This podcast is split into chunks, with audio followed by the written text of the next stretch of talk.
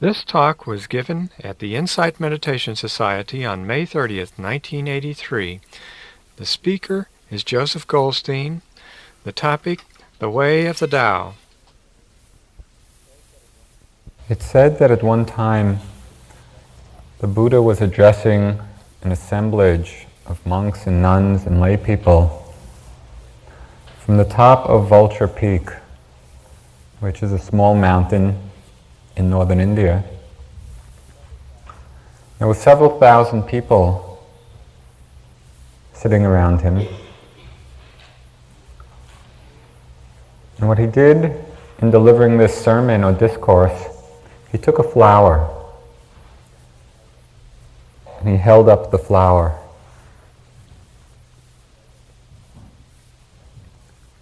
And one monk name was Mahakassapa, smiled. The Buddha put down the flower. That was the discourse. What would you make of such a discourse? If someone came in and held up a flower, would you smile? Actually, in the holding up of the flower, if we know how to perceive correctly, the whole of the Dharma is revealed. The whole Dharma can be understood in seeing the flower. We can begin to understand how different forms, conditioned by different causes, are endlessly transforming. It's true of the nature of all conditioned existence, all forms. Forms conditioned by causes are endlessly changing. You can see that in the flower. Certain causes condition a certain form, transforming continuously. When we see the flower and we understand the flower, we can understand the nature of beauty, and creativity, and the nature of decay and death. When we understand the flower, we can understand attachment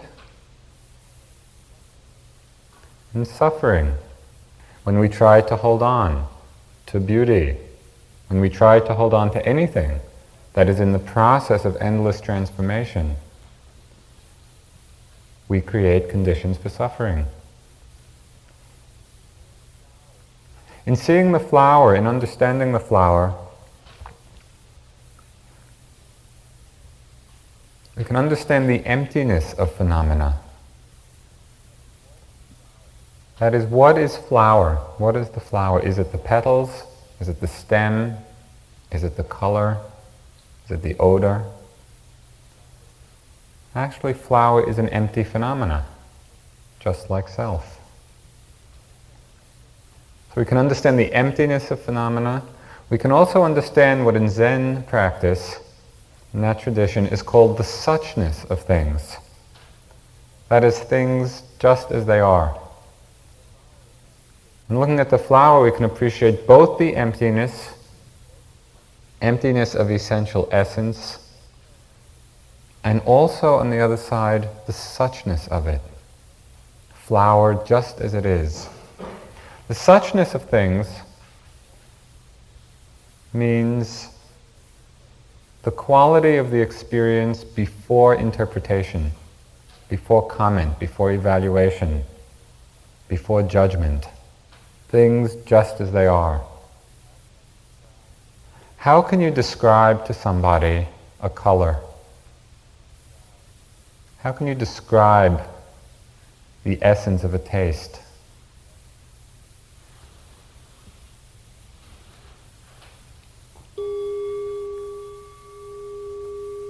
How can you describe the sound? When we're with the suchness of the experience, there's no inside, there's no outside, there's no bell, there's no ear. All of that comes afterwards. There's just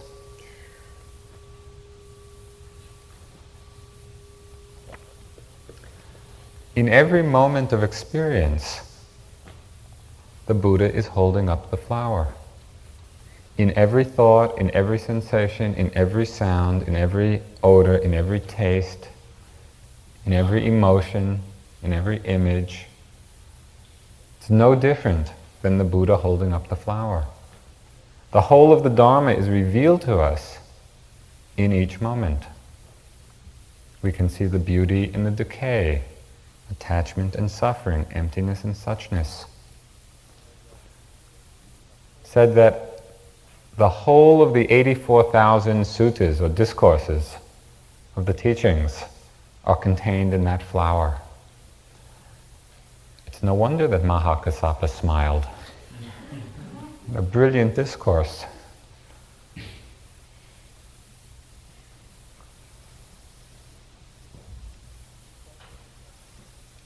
Settling back into the moment, settling back into the experience, into the suchness of each moment is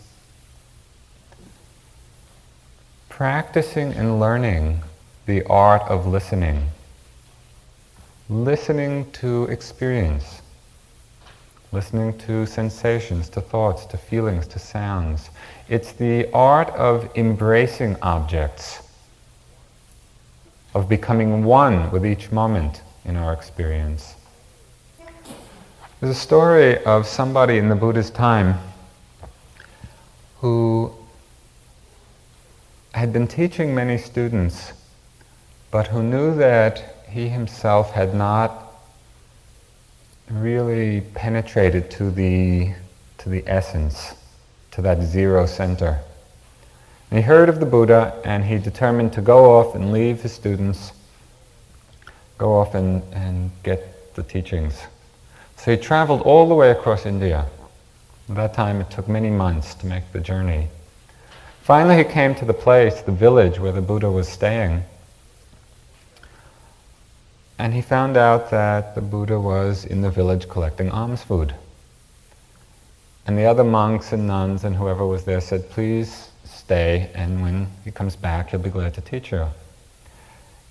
This, this man was very impatient. He said, No, I must get the teachings now. And he went off into the village.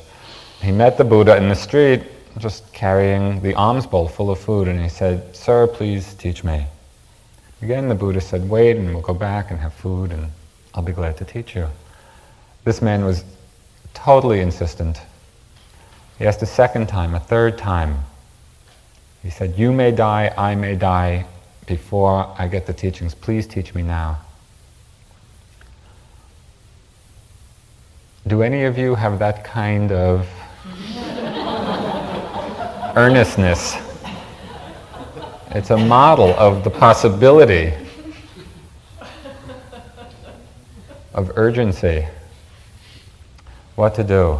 The Buddha's standing there with his alms bowl full of food. He was asked the proverbial three times, he agreed. But how to give the teachings just succinctly? There was no flower around.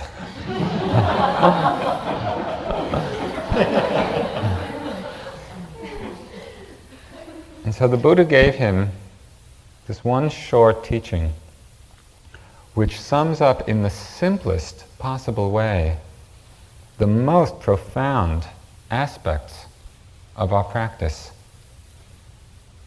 What he said was, in the seen that is seen with the eyes, there is just what is seen.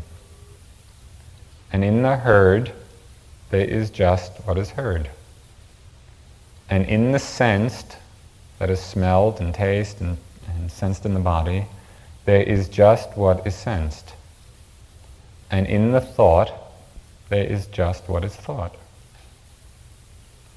In each moment, there is just what there is. In the seen, just the seen. In the heard, just the heard. In the sensed, just the sensed. In the thought, just the thought. Nothing extra. everything being exactly what it is, the suchness of each moment. This old man who was named Bahiya heard these teachings, and as in all great Buddhist stories, he got enlightened. But there was a PS to it, and that is just after hearing the teachings and really penetrating. The whole Dharma is in that, is in that one stanza.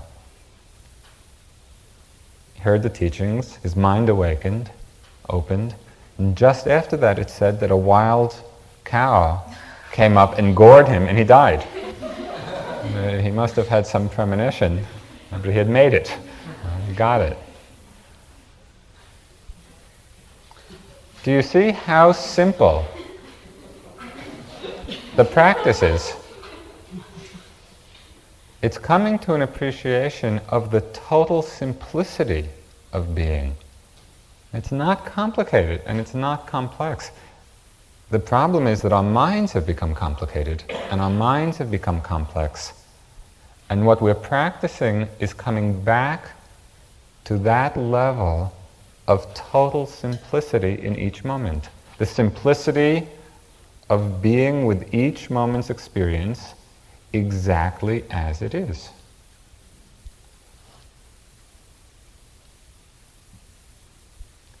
In the seen, just the seen. In the heard, just the heard. In the sense, just the sensed. In the thought, just the thought. Moment after moment. this settling back into the moment, being with each experience as it presents itself, becoming one with it, leads to a quality or an understanding of balance and of rhythm. The balance of mind that's not jumping into each moment's experience with attachment, with, with aversion, with our likes, with our dislikes, with complexity of interpretation. There's a tremendous balance of mind which comes about when we settle back in a soft and allowing way to be with our experience as it unfolds. And in that balance, we begin to become, become one with the rhythm of life, the rhythm of experience. There's an old Chinese saying, it comes from some poem. Sitting quietly, doing nothing, spring comes and the grass grows by itself. Sitting quietly, doing nothing, spring comes and the grass grows by itself. All of nature is a process unfolding, and we are part of that. We're not different. There's a natural unfolding of the Dharma of our lives, of experience. If we can settle back, sitting quietly doing nothing, what in the Chinese are called the 10,000 joys and the 10,000 sorrows. A nice image for the totality of life's experience. The 10,000 joys and the 10,000 sorrows arise and pass in their own time, in their own rhythm. We become one with that flow. Sometimes people hear sitting quietly doing nothing and they misinterpret it. And they think it means sitting quietly doing nothing.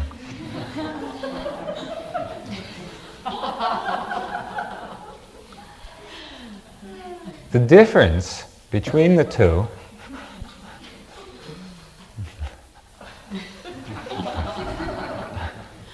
has to do with understanding the difference between non action and inaction.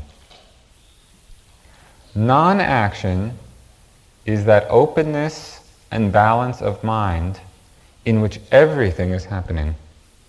Everything is arising and passing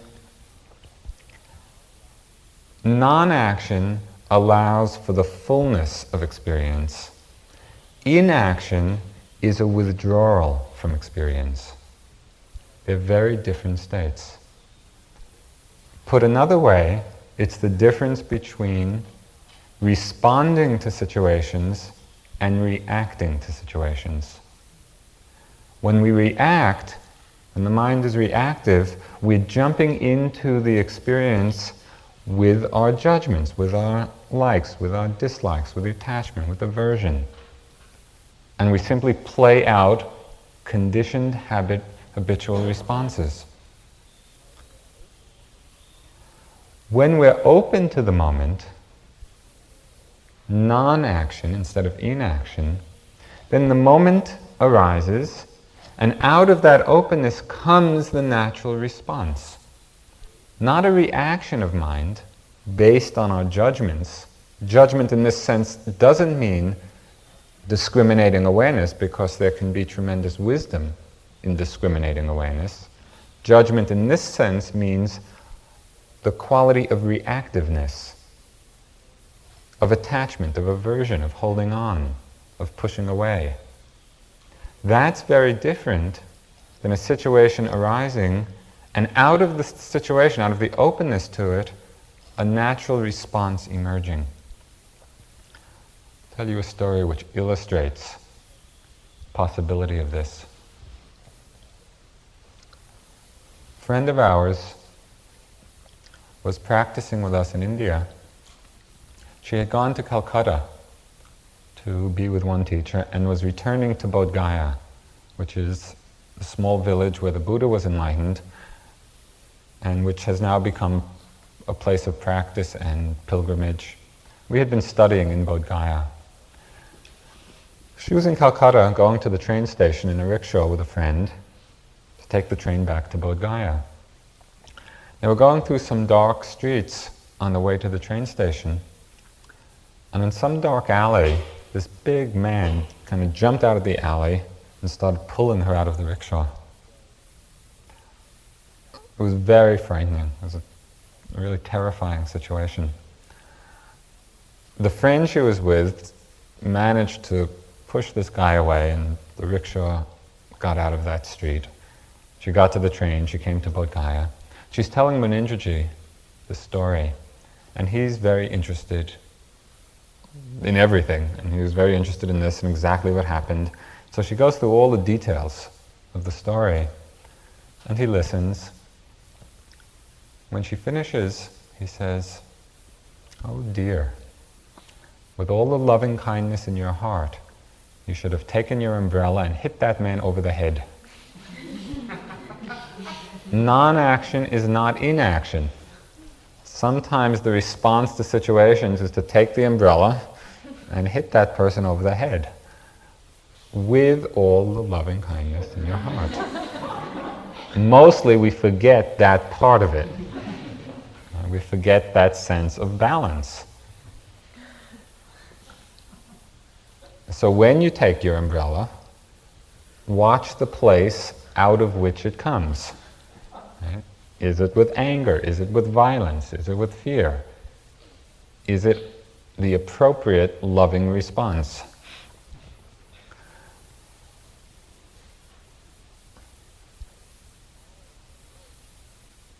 The power of the Buddha's teachings, as perhaps you've gotten a taste of during these last nine days, has to do with the discipline of simplicity.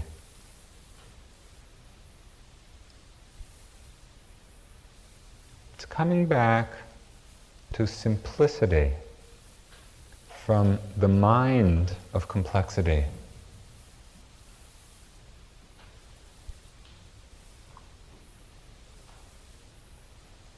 If you're still confused about how to do the practice,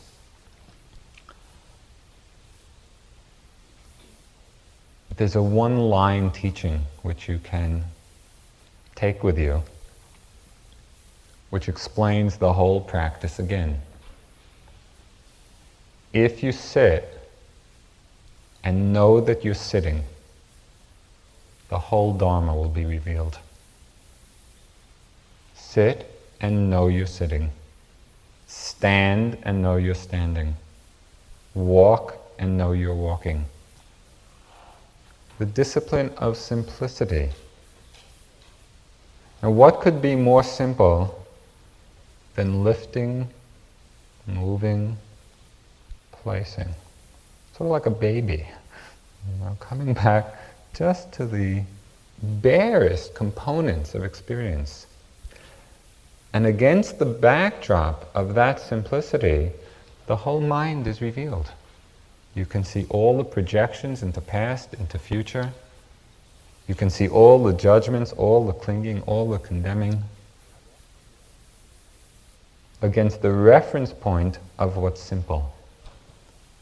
There's tremendous power, and it's not only in the context of a retreat. Really, what we're practicing here is a way of living. And it's only if, in some way, we're able to carry this quality of awareness, the awareness of simplicity from the retreat setting into our lives outside of the retreat, that's what gives the practice meaning. In a very fundamental way, it's no different when you leave here. There's still the seen and the heard and the sensed and the thought. Same phenomena going on. Coming back to the simplicity of each moment gives tremendous power.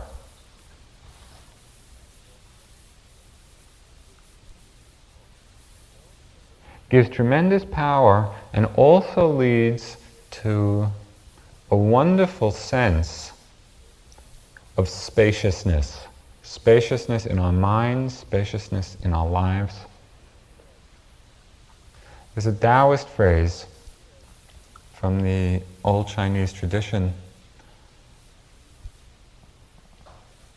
free and easy wandering. And there's something about those words that suggest very exactly the quality of mind, the ease of mind, the spaciousness of mind free and easy wandering. That is, with each moment's experience as it comes, as it goes, without a grasping, without a holding, without a resisting. Suzuki Roshi, in his book Zen Mind, Beginner's Mind, he talked of how the best way to control a cow is to give it a big pasture. You know, if you confine a cow in a small pen, it's going to get tight and nervous and tense. You give it a big pasture, and it roams freely. It's content. It's easy. We don't give ourselves very big pastures. We confine ourselves in the mold of self, of self images, we create this tightness. Coming back to the discipline of simplicity is to create a field of spaciousness. Give the mind a free pasture. It's as if we're riding a horse. You can either be reining the horse in, or you can give the horse free rein, let it go. Your job being to stay on the horse. Let the mind go. The next sitting, when you come back, after the walking. Give the mind free rein. Let it go wherever it wants to go. And it will only go one of six places. It'll either go to a sight, a sound, a smell, a taste, a sensation, or a mind object. So it's not complicated. Let the mind go wherever it wants to go. Stay in the saddle. So just be aware of where it goes. you'll get a sense of the rhythm, of the ease, of the spaciousness, of the simplicity of it. We begin to work with a sense of There's a sense of joy, there's a sense of lightness, there's a sense of appreciation for each moment's gift.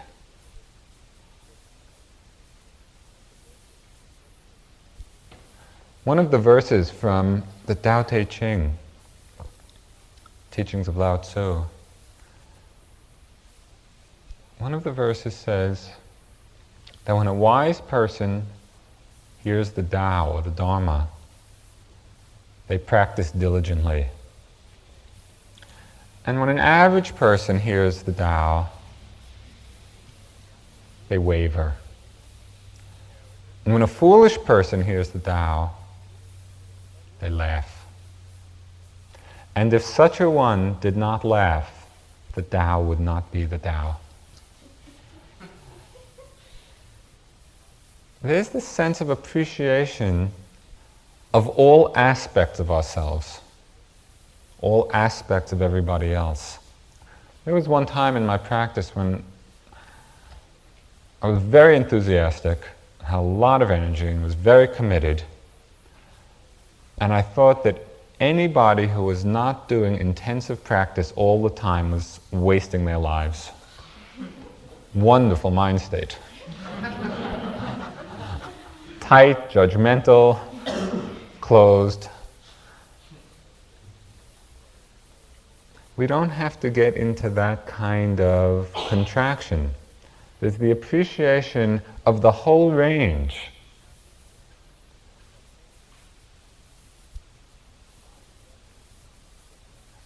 Not so much judgment, not so much evaluation, clear seeing, the, the discipline of simplicity of coming back to the moment and seeing what's there.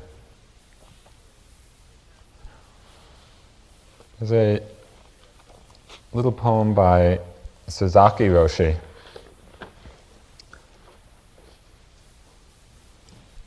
Describing the sense of play, the sense of ease, the sense of spaciousness. He wrote, as a butterfly lost in the flowers, and as a child fondling mother's breast, as a bird settled on the tree, 67 years of this world I have played with God.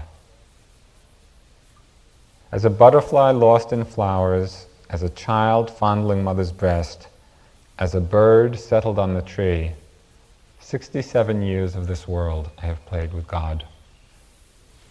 That is the oneness that's created in each moment of being present. Becoming one with the butterfly, one with the child, one with the bird, one with the tree. This oneness happens when we're aware, when we're present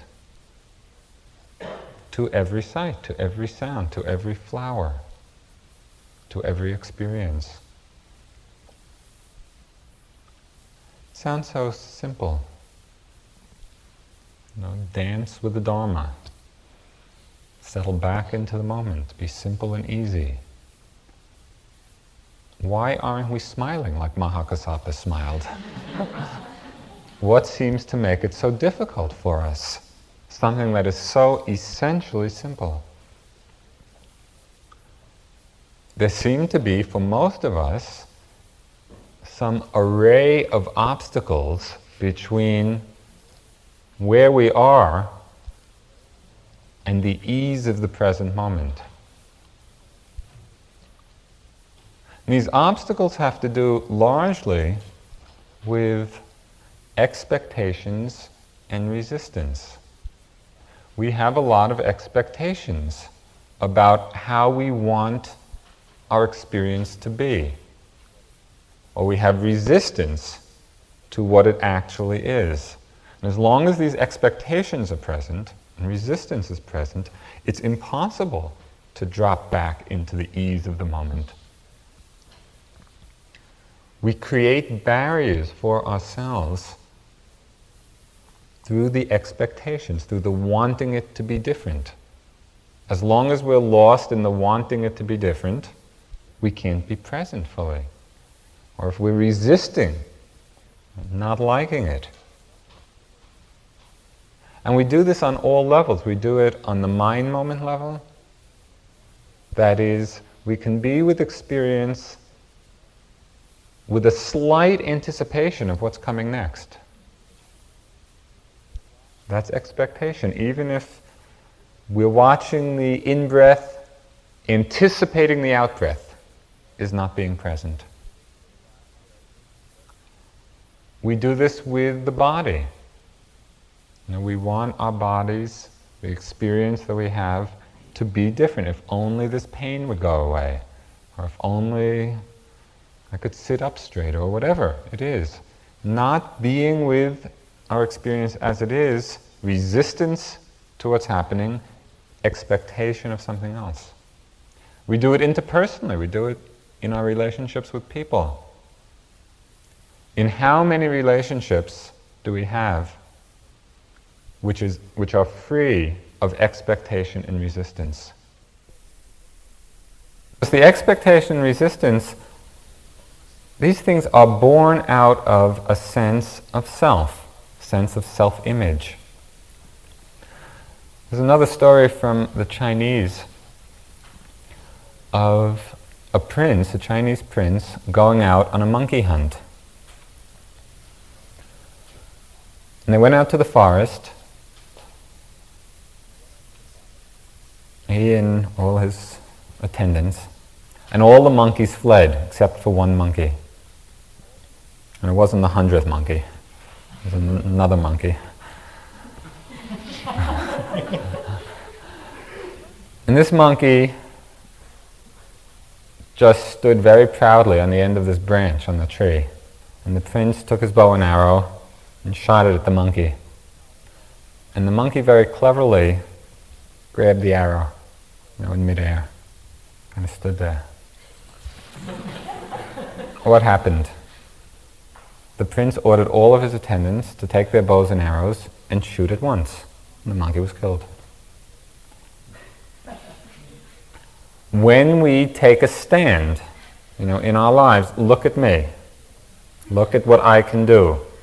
Look at whatever. When the stand is taken based on this sense of self, of I, of ego, that very stance sets up the polarity of opposition.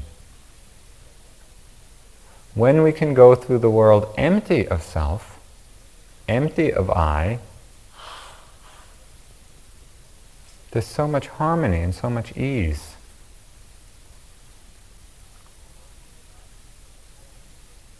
So it's important to look at the kinds of self images that are created.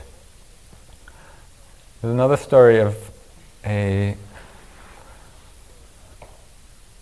an old governor of Kyoto going to visit a famous Zen master. He goes to the temple and he gives the card to the attendant. The attendant brings the card into the Zen master. The master reads it, it says Kitagaki, governor of Kyoto. The Zen master says, throw the fellow out. Big man, it's like, you know, President Reagan coming. Throw the fellow out. So the attendant goes back, says, sorry, the Zen master won't see you. The governor was wise. He crossed out governor of Kyoto. He said, here, give the, bring the card back.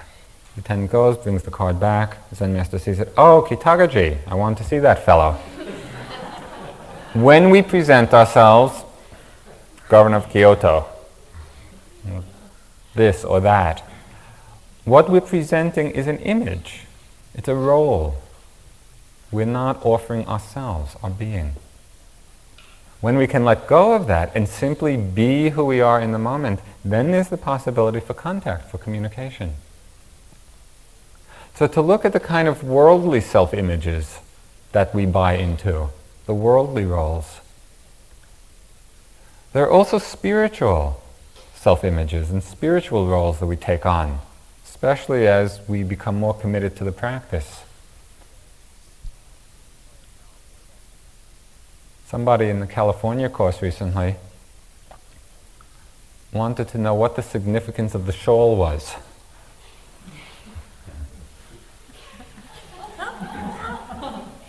it's to keep warm. It's very easy to take on the trappings and to get caught by the trappings. Or a certain stance. You know, I'm so humble.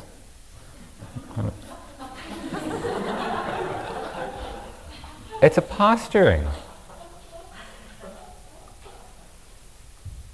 practice has nothing to do with taking on a new set of images or a new set of roles. To let go of all of them, whether they're worldly ones or spiritual ones. It's very easy. When I first started my practice,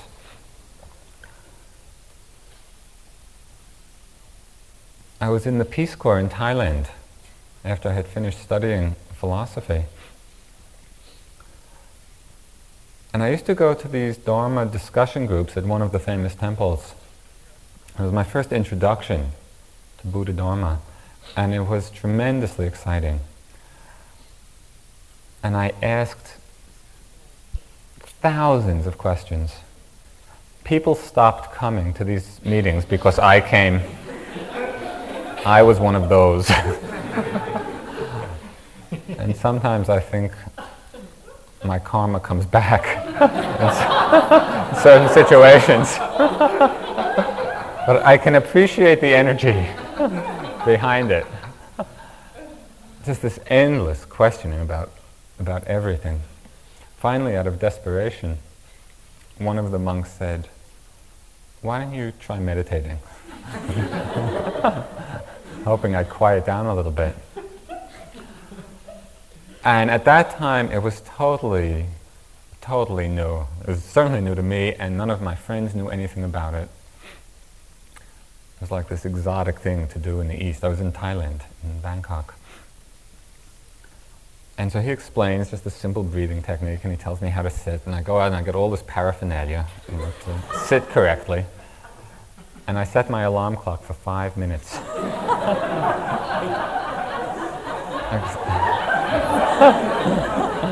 I didn't want to sit too much. but very quickly, I mean, I just, I was so totally fascinated by the possibility, you know, just looking inward. It was like this oh, whole new dimension, the possibility of a new dimension, right, opening up. Speaking in terms of spiritual self images, it got so bad for a while that at one point I was inviting my friends over to watch me meditate.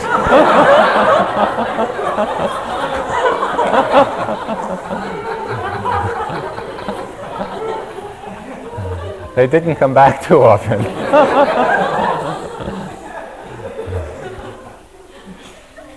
but actually, you see, I'm still doing it.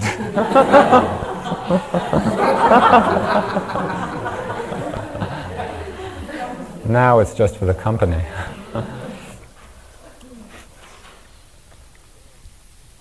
One of the mm, greatest helps or lessons in letting go of spiritual self images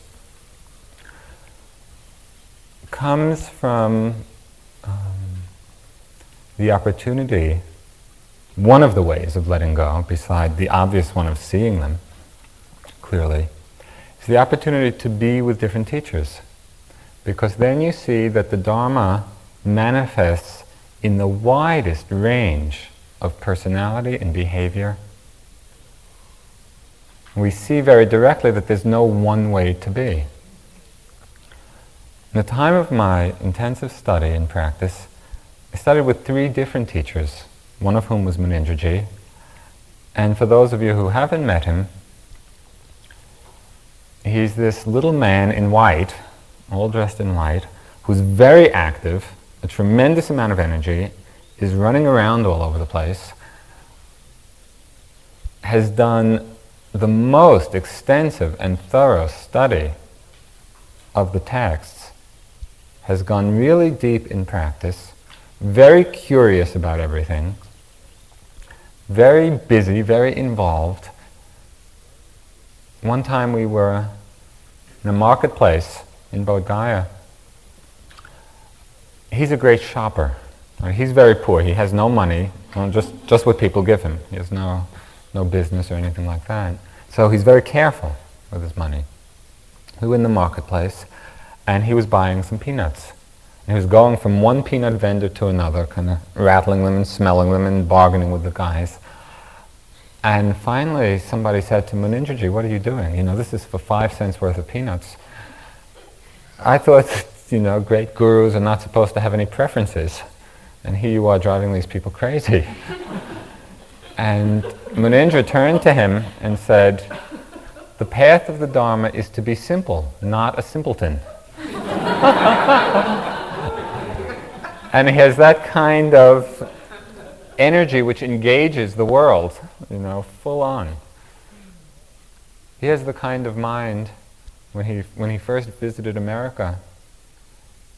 We went into a post office and he was interested to read all of the announcements. Uh, do you know the announcements that are in a post office? and just this fascination with everything.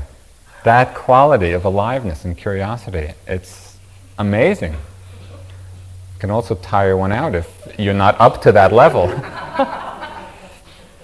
he was one of, one of the examples of the Dharma manifesting. Another teacher was Goenkaji, some of you may have practiced with. He's a very opposite to Munindra in many ways.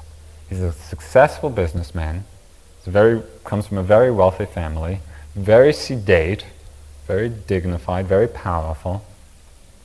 And just when he sits, you, you can feel the power, you know, of, of his metta, of his practice. Didn't do much study, doesn't have much of the theoretical background, but very much involved in the household life, married in a family, manifesting the Dharma in that way. Another of our teachers was this woman Dipa Ma, who came a few years ago. Amazing, amazing woman in mind. She also, like the other teacher I mentioned, she was married at the age of 12, as was typical at that time in Indian culture went through tremendous amount of suffering. Her husband died, two of her three children died. Tremendous, tremendous pain in her life. When she came to the Dharma, her mind was so, so ripe and so ready to receive the teachings. And it's clear that her paramis, that is, the power of her mind had been developed over many lifetimes very quickly. She was one of the, the shortest possible time, reached to deep levels of enlightenment, deep levels of samadhi, did all the concentration practices, powers of mind. And when you're with her, you feel this tremendously deep stillness and peace combined with the most amazing quality of metta. She lives in these small rooms in Calcutta in what would in what in America would be considered slums. And there it's just hmm, it's poor housing, very dark and narrow and dirty, and you go up to her rooms, which are on the top floor, and you walk in, and it's it's like you enter an arena of light the power of her stillness and the power of her love is so amazing. And she gives it without any. It's like the metta or the love in her is the expression of her being. And so it touches every situation, every person that comes into the field of it. When she was leaving America after her visit here, we took her to the airport and just as we were leaving, she was blessing everybody that she passed. You know, and she blessed the plane, and that's how she relates to the world. And just with that outpouring of love from the deepest, stillest, most silent place. So she was a tremendous inspiration as to the possibility of what we can do with our minds. To be with different people, and then with different teachers in America, begin to get a sense that there is not any one way to be. That our practice is going to enable us to be more ourselves. We're going to manifest the Dharma in our own way, through our own personalities. There's a tremendous ease in that, because then we don't have to strive or struggle to imitate or emulate or anything, except settling back into the unfolding of our own experience, doing it with awareness and sensitivity, and real caring attention. To close, I'd like to read one poem from Chuang Tzu, who was one of the disciples of Lao Tzu, were great Taoist sages. What is meant by a true man or woman? True men and women of old were not afraid when they stood alone in their views. No great exploits, no plans. If they failed, no sorrow, and no self congratulation in success. The true men and women of old slept without dreams and woke without worries. Their food was plain, and they breathed deep. The true men and women of old knew no lust for life, nor dread of death.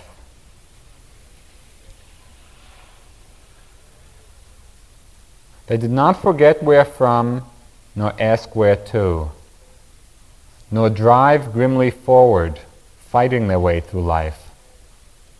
They took life as it came, gladly, and took death as it came, without care. They had no mind to fight the Tao, and they did not try by their own contriving to help the Tao along. These are the ones we call true men and women. Minds free, thoughts gone, brows clear, and faces serene were they cool? Only cool as autumn. Were they hot? No hotter than spring. And all that came out of them came quiet, like the four seasons.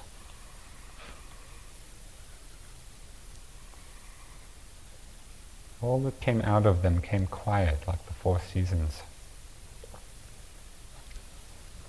This is our path of practice.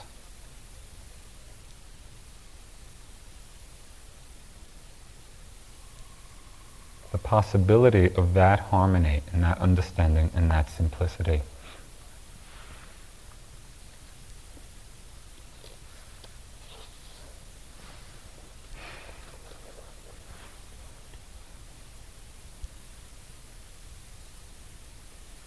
Do you have any questions?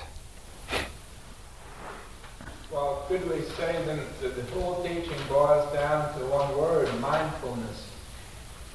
A plus.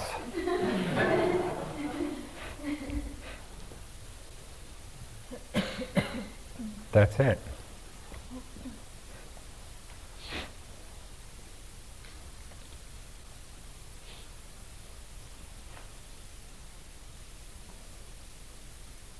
But why do we need 45?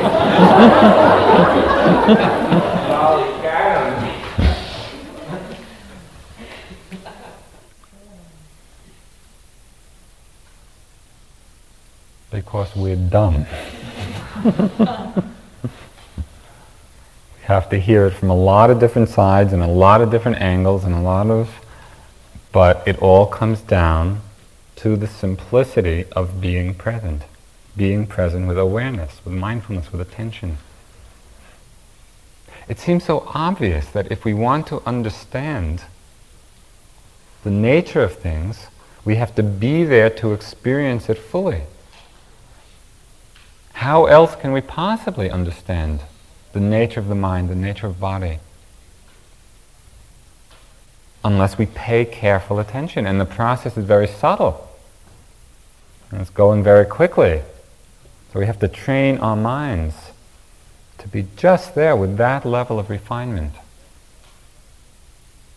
There's one line from a, a poem by Wordsworth which always sticks in my mind with relationship to practice. I forget which poem it comes from, but he says, Late and soon, getting and spending, we lay waste our powers.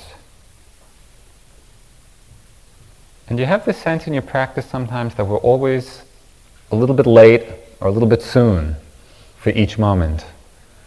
You know, that actually to get just there, just in the moment, when it actually arises, takes a tremendous amount of attention and stillness. And the lateness and the soonness, the getting and spending, we lay waste the power. But as we become more attentive, more in focus, it's almost as if we live our lives out of focus, you know, a double image. Because we're anticipating, or we're, we're resisting, or we're lost in thought. And as we get more and more in the moment, it's like the images become aligned until we're totally in focus, we're totally present and fluid and open and easy enough to be with the constant change that's happening. Not late, not soon, not getting, not spending, just present.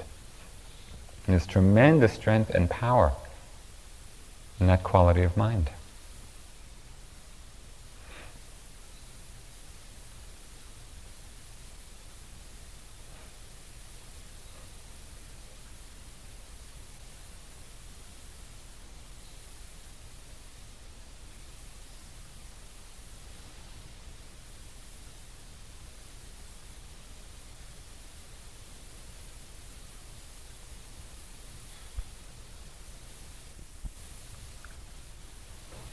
So sweet.